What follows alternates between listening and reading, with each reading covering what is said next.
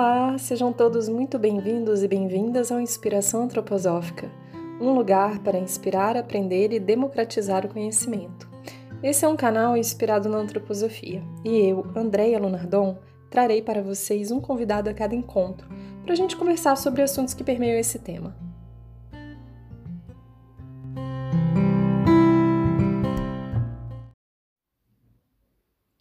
Milene Mizuta é feminista, empreendedora social, fundadora do Líder de Si, cofundadora da Escola do Altruísmo, trabalha com desenvolvimento humano há mais de 10 anos e encontrou sua paixão na antroposofia.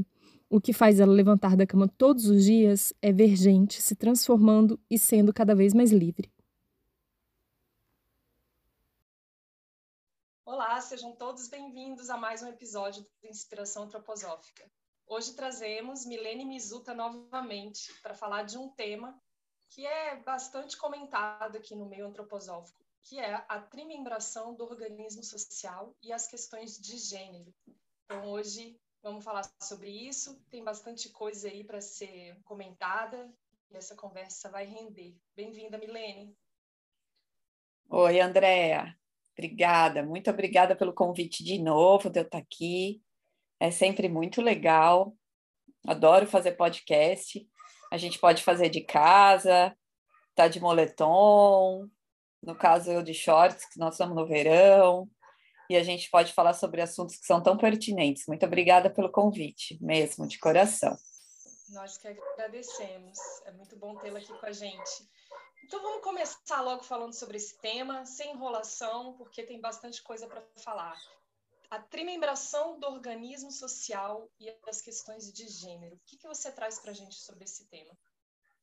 Então, é, eu achei interessante essa introdução quando você falou que é um assunto muito comentado né, no meio antroposófico, e eu acho que, na verdade, o que é comentado no meio antroposófico é a trimembração do organismo social. A trimembração do organismo social é um.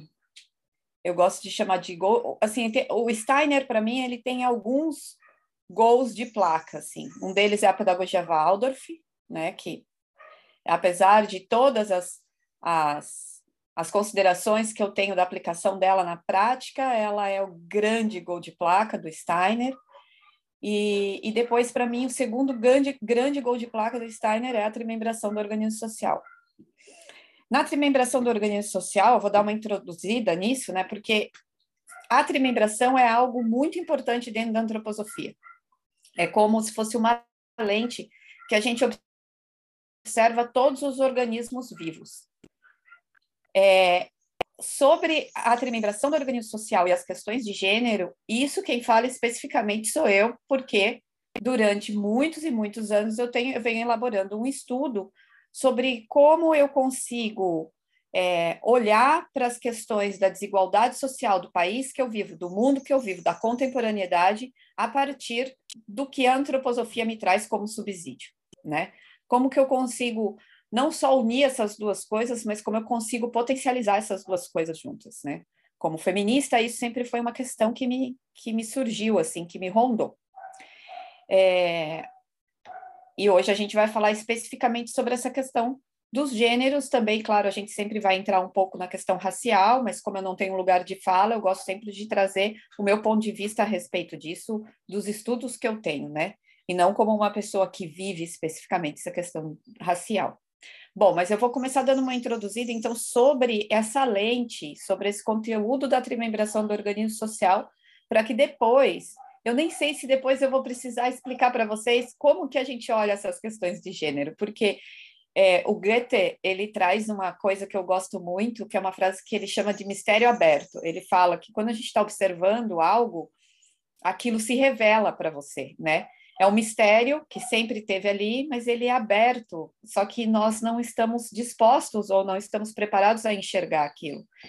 E a trimembração do organismo social e as questões de gênero, de desigualdade social, é, aconteceu isso quando eu estudei de repente aquilo ficou tão óbvio para mim, era tão claro para mim, que nunca mais eu consegui ver de uma outra forma. Então, eu acredito que a gente contextualizando vai acabar acontecendo isso também com quem está nos ouvindo.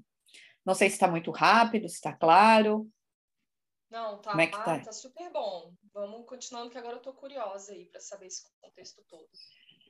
Então, então, a trimembração do organismo social, ela é uma maneira de observar, eu vou trazer isso de forma bem rasa e bem rápida, tá? Por causa do tempo que a gente tem, porque talvez essa nem seja a mídia. Mas, e também porque não é possível abarcar esse tema, nem em 500 palestras, assim, é, é um tema de estudo de uma vida toda. É, a trimembração do organismo social é a maneira como nós observamos todos os organismos vivos. Então, o que são organismos vivos? A sua família, André, é um organismo vivo. Você é um indivíduo, sua filha é outro indivíduo, mas quando vocês estão juntos, juntas, né? Aquilo é um organismo vivo. Uh, o líder de si, a empresa que nós trabalhamos, é um organismo vivo. A escola, o seu condomínio, tudo isso que tem ajuntamento de gente é um organismo vivo. E esse organismo vivo, ele é a imagem e semelhança dos indivíduos que o compõem. Então, não uma pessoa, não a imagem de uma pessoa, mas a dinâmica daquelas pessoas.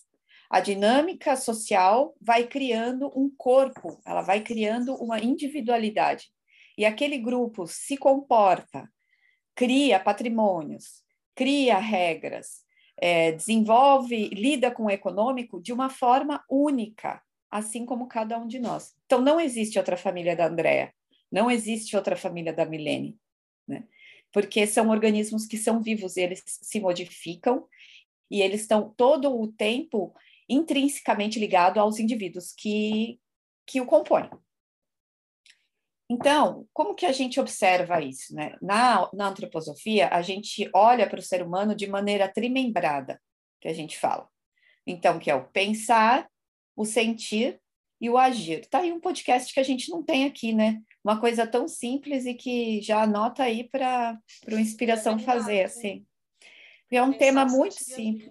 É, pensar, sentir e querer, pensar, sentir e agir, é a maneira como a gente trimembra um indivíduo. Então, ele tem a faculdade do pensar, que como grande tarefa de desenvolvimento, é, o indivíduo deve alcançar a liberdade no pensamento, e nós estamos tão distantes, tão distantes disso, que a nossa, o nosso mundo atual ele nos deixa isso muito claro, né? É impressionante. Para mim, uma das três coisas mais claras, assim, de, do quanto nós não conseguimos desenvolver é a liberdade no âmbito do pensar. E a liberdade no âmbito do pensar é essa liberdade de você ser livre para criar o seu próprio patrimônio espiritual, cultural, ter as tuas verdades e, mais do que isso, ter um pensamento capaz de ser. É, é um pensamento plástico, vamos dizer assim, ou seja, ele pode mudar. Então, essa, essa era que nós passamos até hoje, né, do que, ah, eu sempre pensei assim, eu não vou mudar. Aqueles dogmas que a gente tem, a gente percebe que eles não funcionam mais. Daqui a pouco acontece uma crise na minha biografia, que eu tenho que tornar o meu pensamento maleável, né? Pensar de uma outra forma, quebrar esses preconceitos da maneira como eu penso ou vi alguma coisa. Até porque somos seres cíclicos, né? Então é. não tem como não mudar, a gente está sempre mudando. É, não tem como. A gente pode resistir a isso, o que é muito pior, mas não tem como.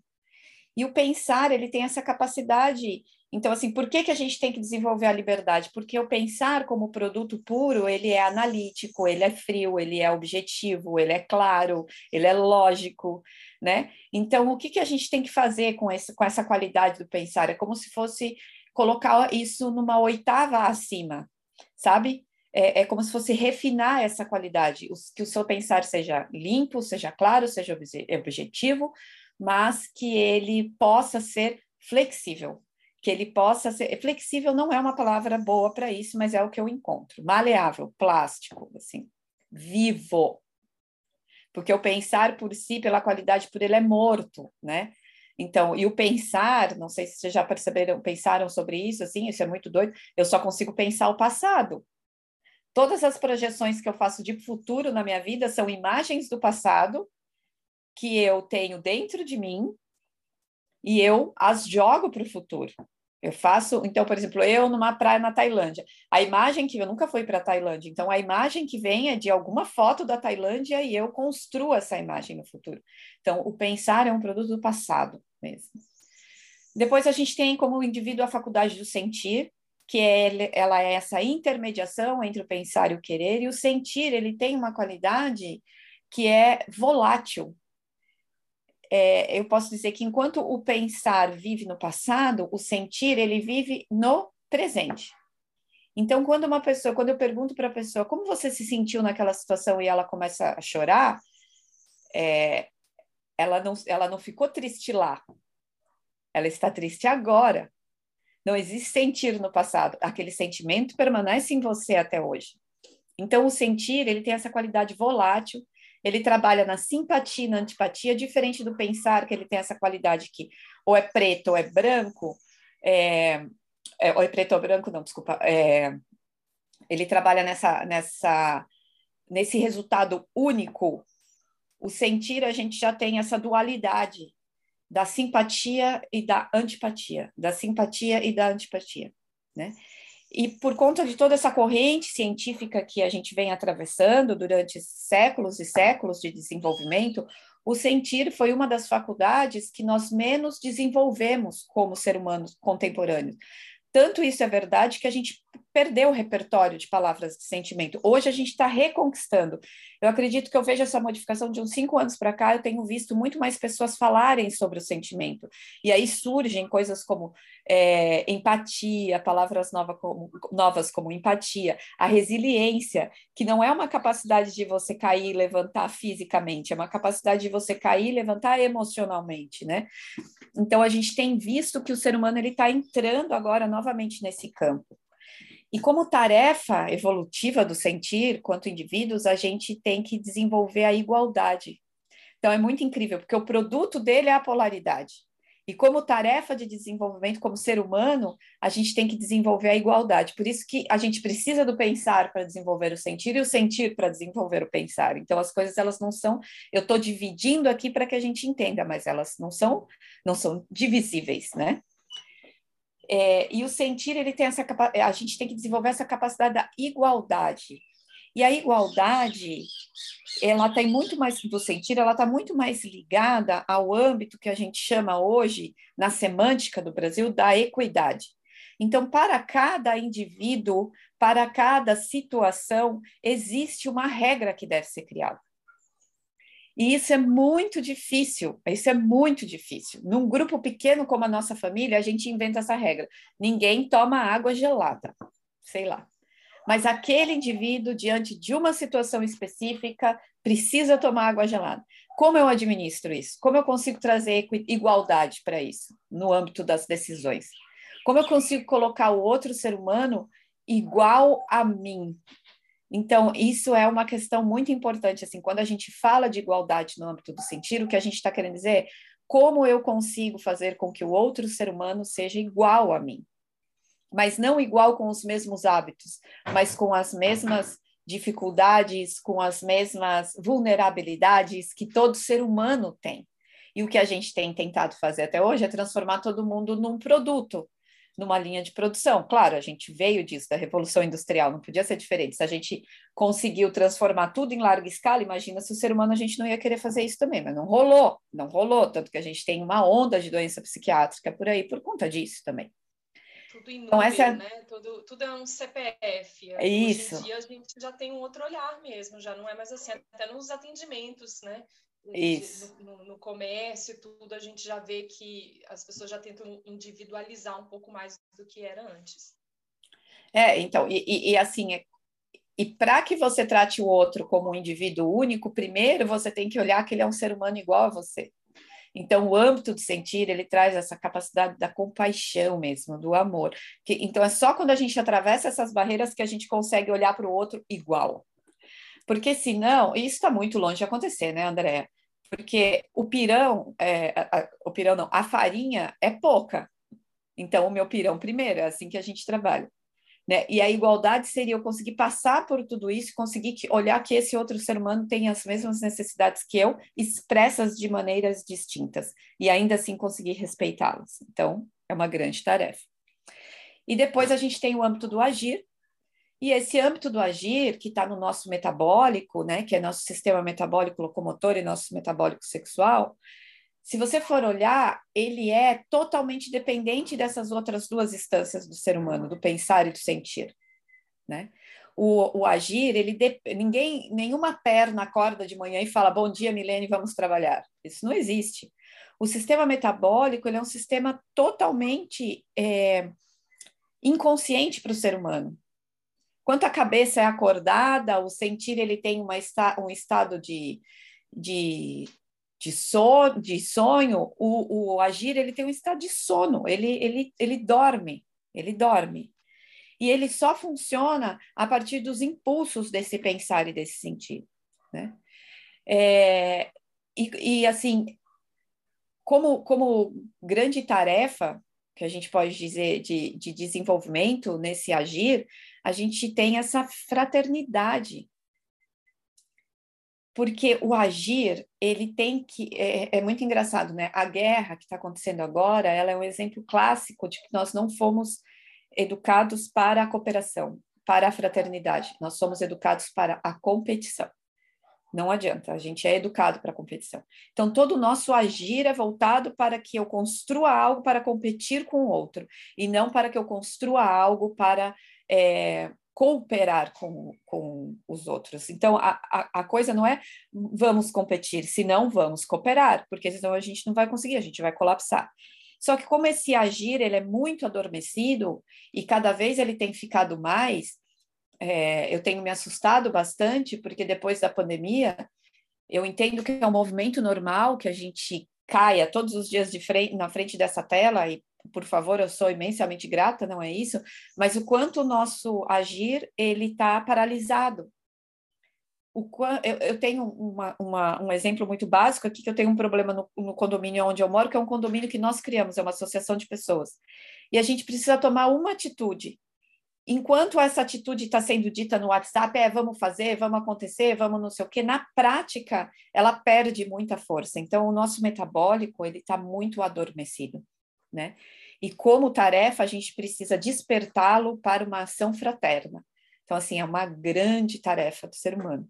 Porque, bem, na verdade, na verdade mesmo, a única coisa que cria algo no mundo é o nosso metabólico locomotor e o nosso metabólico sexual.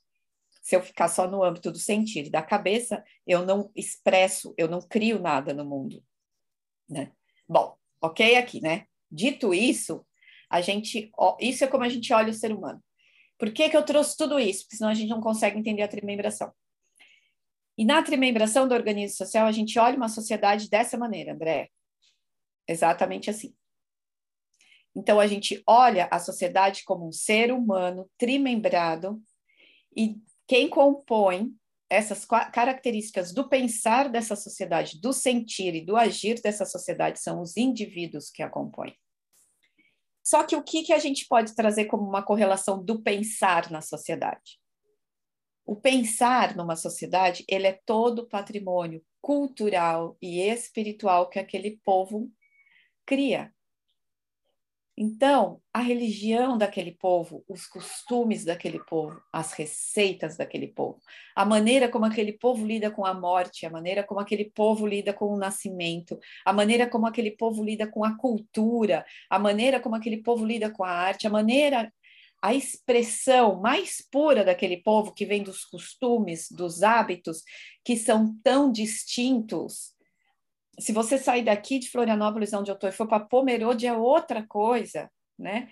Esse é o nosso grande patrimônio cultural e espiritual de um povo. E a gente não permite, de fato, que as pessoas sejam livres. A gente não permite.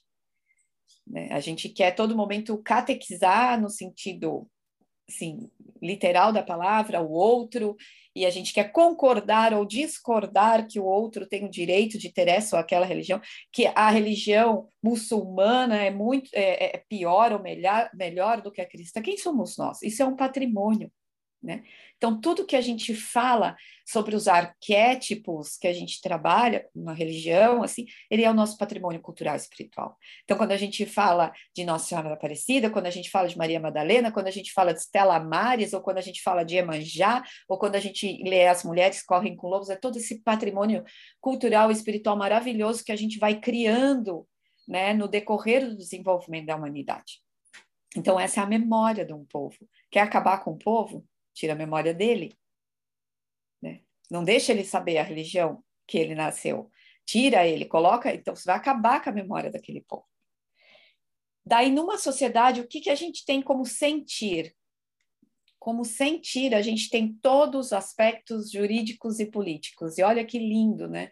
Porque no momento atual, como a gente está, a gente tem tanta dificuldade de, de, de aceitar que nós somos seres políticos, né? Porque o ser humano, por si, a pandemia nos trouxe isso, ele é um ser humano político. O que, que é político? São todas as decisões que você toma e que influenciam na vida de outras pessoas. Ou seja, existe alguma decisão hoje que eu não que eu tome que não vai influenciar na vida de alguém? Eu não conheço nenhuma. No momento que eu abro a torneira para escovar o meu dente de manhã, até a hora que eu vou dormir, ligo ou não meu ar condicionado, isso vai refletir em todo o ecossistema de uma sociedade. Eu sou, eu sou ser, eu sou uma, uma, uma mulher política. Nós somos seres humanos políticos. É isso que a gente faz o tempo inteiro.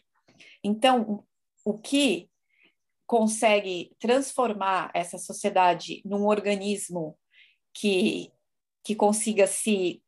É, não é socializar a palavra que eu queria falar, mas trocar, que torna essa sociedade capaz de conviver, é o âmbito jurídico-político e jurídico e político, porque as regras elas devem ser feitas para que este ser humano possa ter acesso à sociedade que ele vive. E lindamente, assim como o ser humano tem que desenvolver a liberdade no pensar, no âmbito jurídico político ele tem que desenvolver a igualdade de direitos. Políticas de direitos. É isso que se faz no âmbito jurídico político. Não é falar sobre religião, não é nada disso.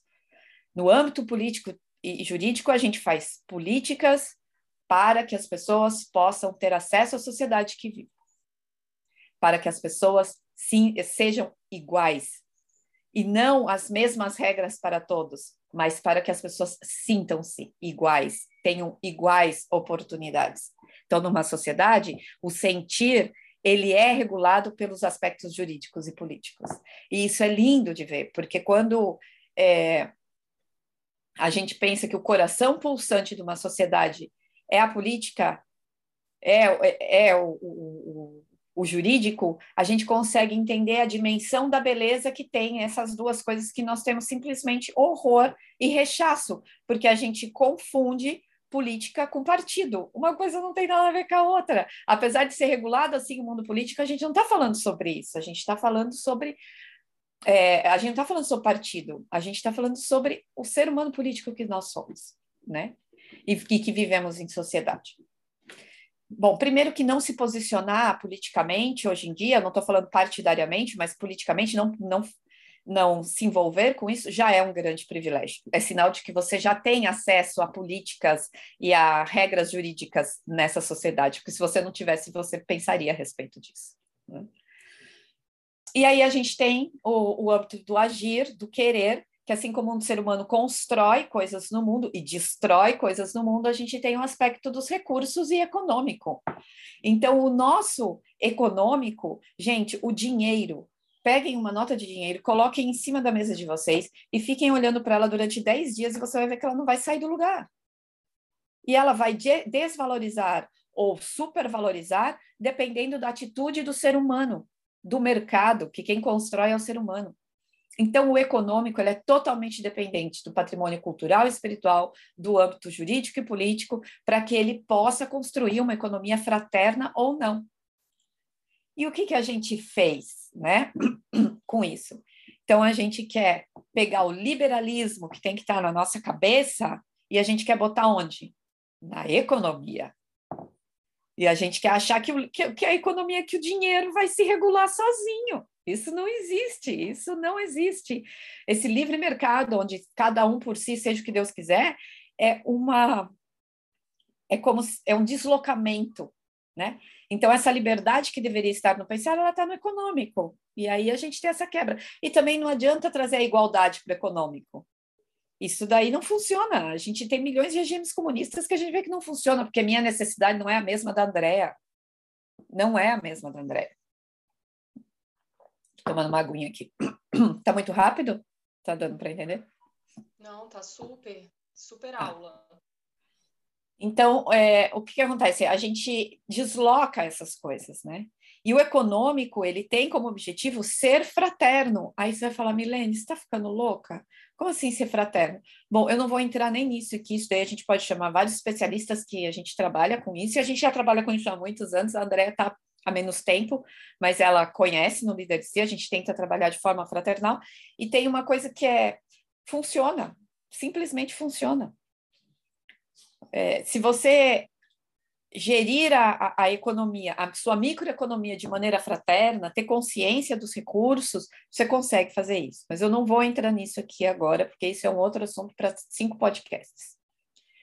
Então, diante disso, eu acho que já ficou mais do que claro aonde se localizam as políticas de gênero, inclusão racial, aonde elas estão.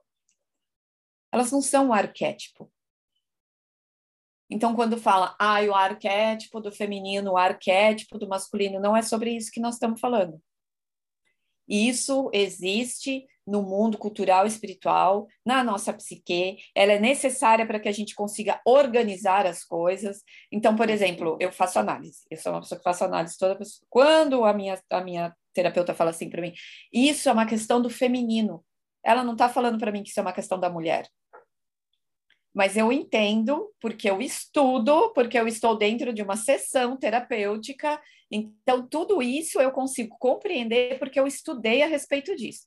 Então, quando ela fala do feminino, ela quer dizer desse arquétipo que vem sendo construído culturalmente milhares de anos. Mas isso não tem a ver com a mulher. Isso não significa, ah, você tem uma vagina, então você tem que ser assim. Não é isso, são arquétipos, isso é do nosso mundo interno, isso é do nosso mundo espiritual, isso é patrimônio criado, não é disso.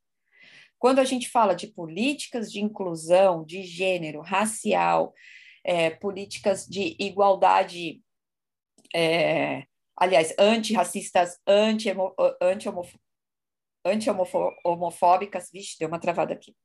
A gente está falando do âmbito jurídico e político. É dali que a gente está falando. Então, vou dar um exemplo que eu preciso até trazer outro, mas é que esse para mim é tão simples. Quando a gente fala da legalização do aborto, a gente não está falando de um patrimônio cultural espiritual. Quando a gente fala de legalização do aborto, a gente está falando de uma regra jurídica e política, onde toda mulher tem o direito de decidir o que vai fazer com o corpo dela.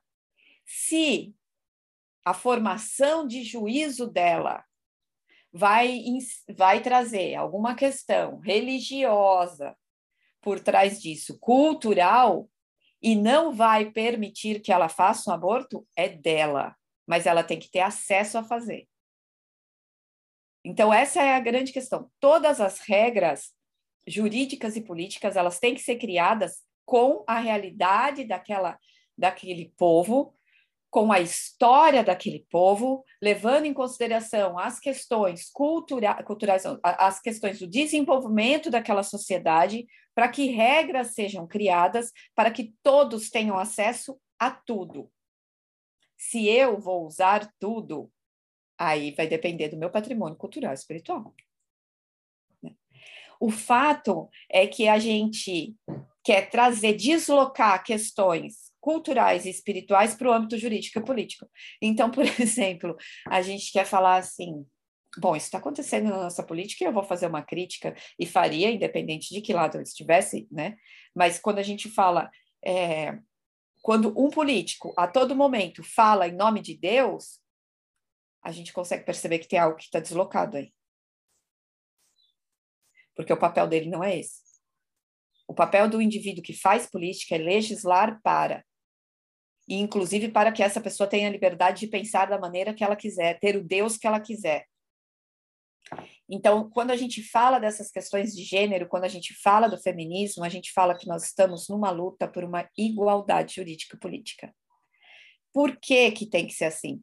Porque na construção da sociedade, se a gente for levantar a história, a gente vai perceber que, por exemplo, as mulheres, os negros, os povos indígenas, os homossexuais, eles tiveram os seus direitos cerceados.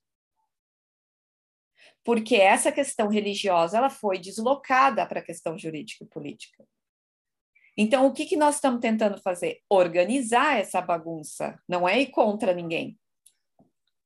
Mas uma questão religiosa proibiu o indivíduo de ter direito de se relacionar com uma pessoa do mesmo sexo. Entende como essas duas coisas elas não se conectam? Elas não têm nenhuma conexão. Então, a questão religiosa ela deve ficar onde ela vai ficar. E a questão jurídica e política ela tem que ficar onde ela tem que ficar, no aspecto das leis. Então, fala. No, no, pelo que eu estou vendo, o, a, o problema é que a gente mistura um no outro, né? A gente não é deixa cada um no seu lugar. Por isso essa confusão toda.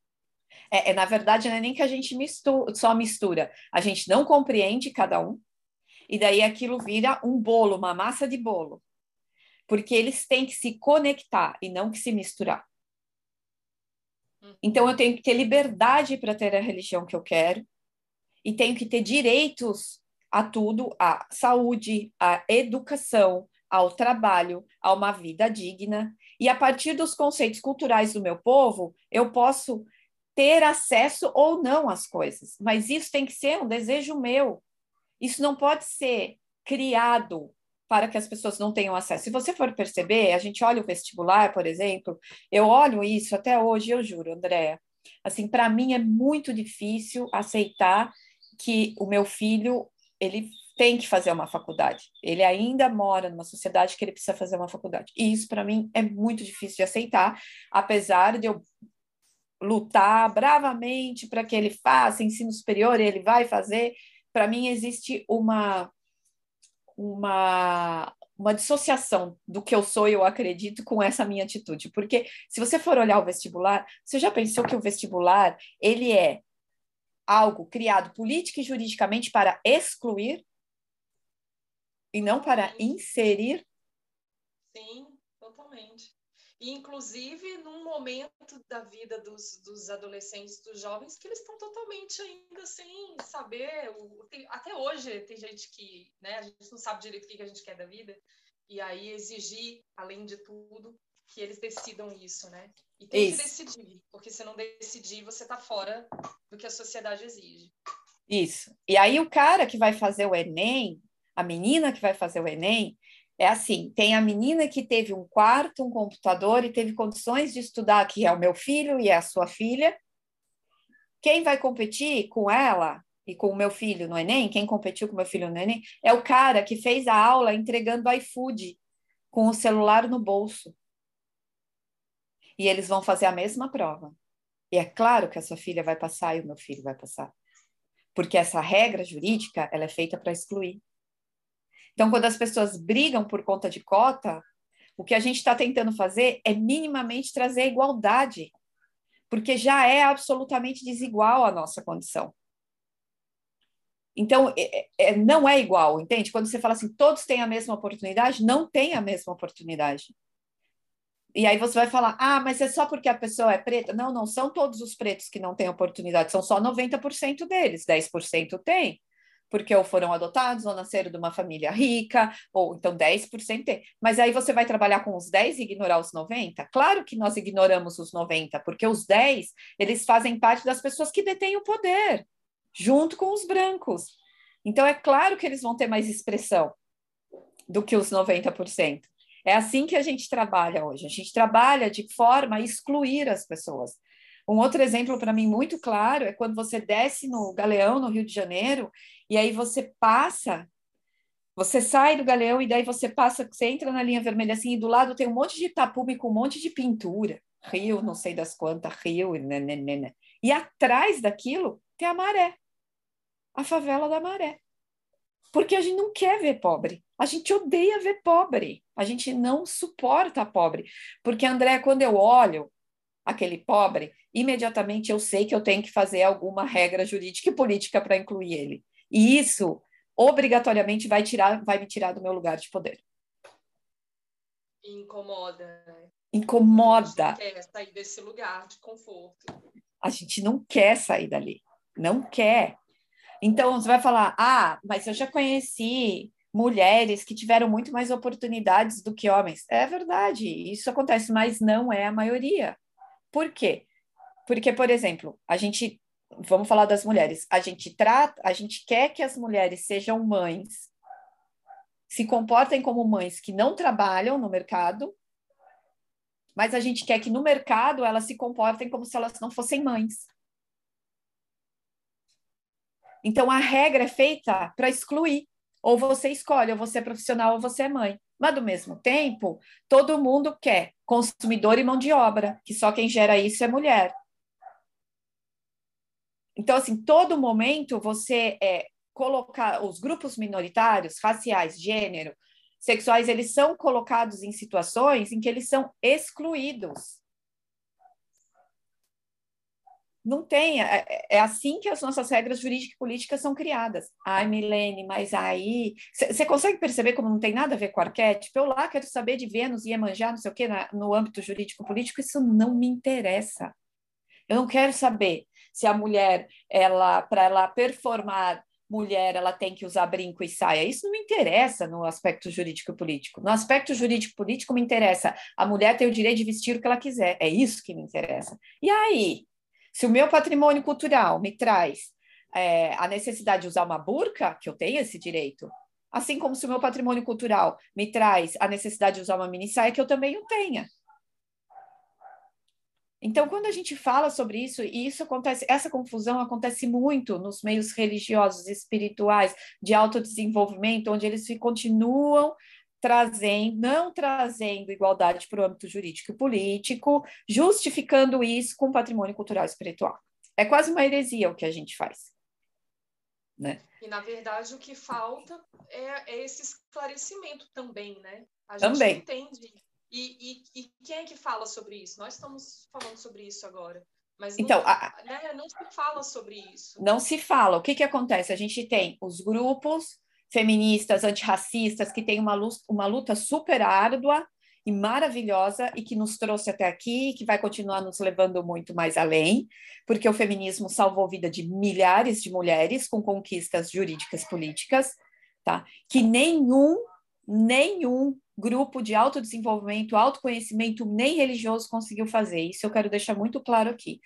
Todas as conquistas que existem no âmbito do gênero, por exemplo, da mulher, nenhuma foi feita pela antroposofia. Então, por favor, assim, sabe, vamos, vamos se colo vamos colocar, dar a César o que é de César e dar a Deus o que é de Deus, porque todas essas conquistas foram a partir do feminismo o voto, o direito, todos esses direitos, todos os direitos que nós mulheres temos hoje, né? Então, é, o que que acontece? O que a gente não fala dentro desses grupos de autodesenvolvimento é justamente discutir as questões de inclusão. Então, eu sempre trago isso nas escolas Waldorf, que eu sou uma mãe Waldorf e eu já disse que a pedagogia é um gol de placa, não é discutido a questão de, da inclusão. E isso é uma coisa que me incomoda profundamente, porque eles acham que incluir é dar bolsa para o menino preto. E aí você dá bolsa para esse menino preto e você joga ele dentro de uma escola Waldorf, aonde ele tem que levar lanche para a galera uma vez por mês. Só que a mãe dele é faxineira.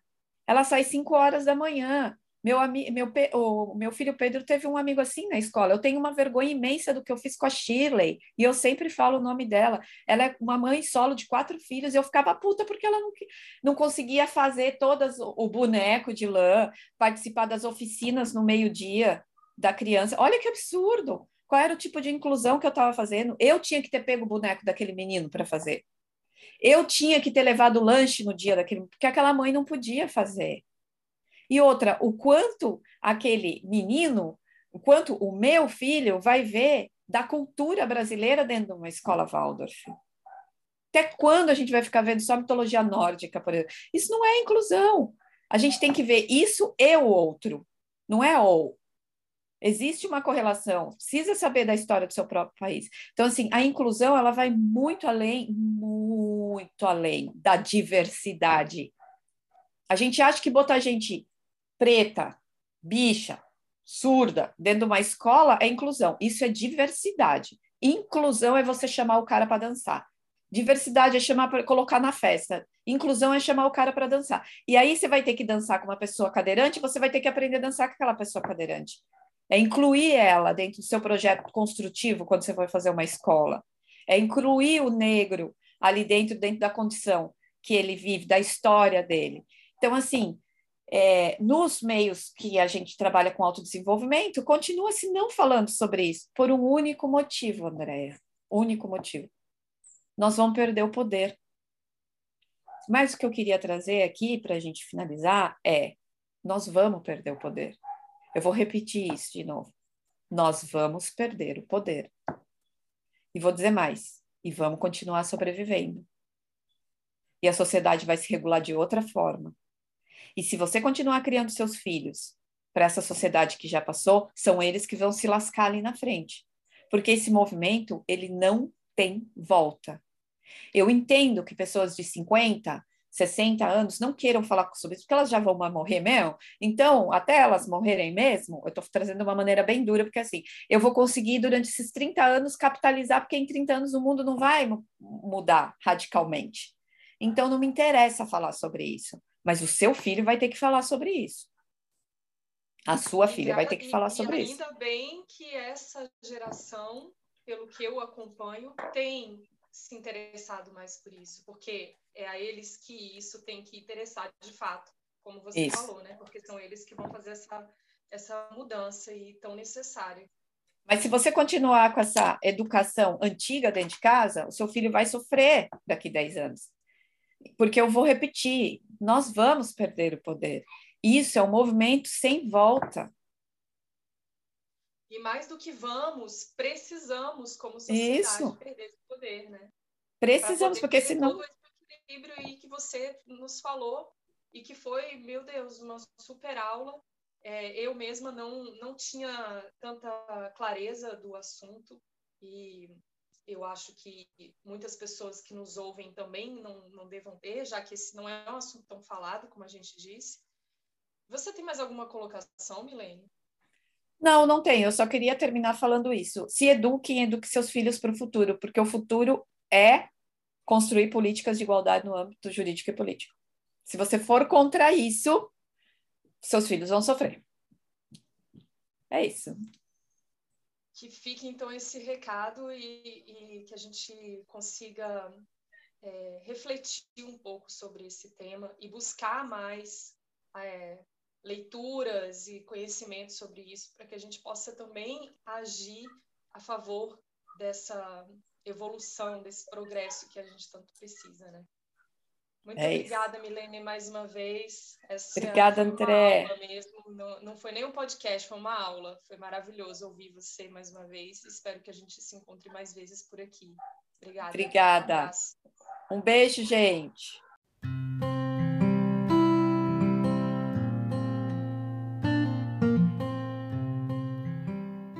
Para você que se interessa por esse tema, eu aproveito para fazer um convite. Estamos lançando para todas as cores. É um curso que vai abordar questões de diversidade de gênero, raça, orientação sexual e autoimagem, para compreendermos como, a partir desses recortes, nossa sociedade foi estruturada e como isso impacta diretamente na construção das oportunidades e privilégios no nosso cotidiano. Acesse nosso site líderdeci.com.